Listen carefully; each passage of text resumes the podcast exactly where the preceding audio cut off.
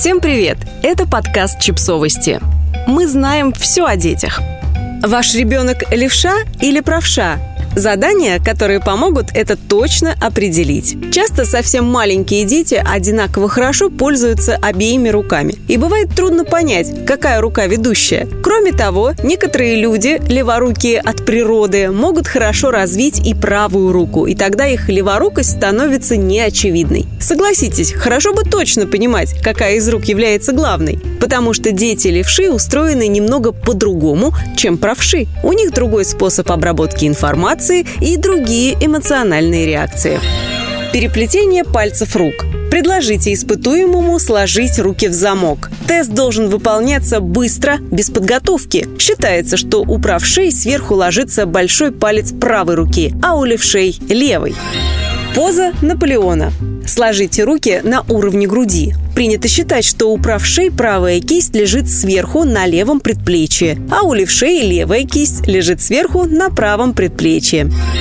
Аплодисменты. У правшей при аплодировании более активна правая рука, у левшей – левая. Этот тест считается более информативным у взрослых, а дети чаще аплодируют, радостно хлопая обеими ладошками. Узелки. Завяжите несколько узелков на шнурке или веревке, а потом попросите ребенка развязать их. Правша будет развязывать узелки правой рукой, а левой только помогать, придерживать, а левша, соответственно, наоборот. Прыжки. Проверьте, какой ногой ребенок отталкивается при прыжке. Если толчковая нога левая, то это признак левши. Если правая, то наоборот правши. Рисование. Возьмите лист бумаги и два карандаша. Дайте ребенку в каждую руку по одному. И пусть он рисует обеими руками одновременно. Круг, квадрат, треугольник. Наблюдаем. Движения, выполняемые ведущей рукой, могут быть более медленными, но более точными. Линии фигур, нарисованные ведущей рукой, более четкие, ровные, меньше выражен тремор, дрожание руки, углы не сглажены, точки соединения не расходятся. Некоторые исследователи рекомендуют выполнять это задание с закрытыми глазами. Тогда есть возможность более четко выделить нарушение формы, пропорции геометрической фигуры, которая рисуется не ведущей рукой.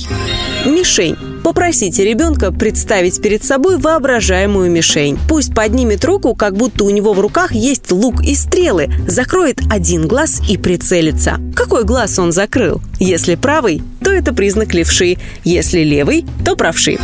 Телефон. В комнате зазвонил воображаемый телефон. Какой рукой ребенок возьмет трубку и к какому уху ее приложит? Если рука левая, он левша, если правая – правша. Крест-накрест. Все просто. Нужно сесть на стул, диван, кресло, табуретку и закинуть одну ногу на другую. Нога, которая окажется сверху, ведущая. Подписывайтесь на подкаст, ставьте лайки и оставляйте комментарии. Ссылки на источники в описании к подкасту. До встречи!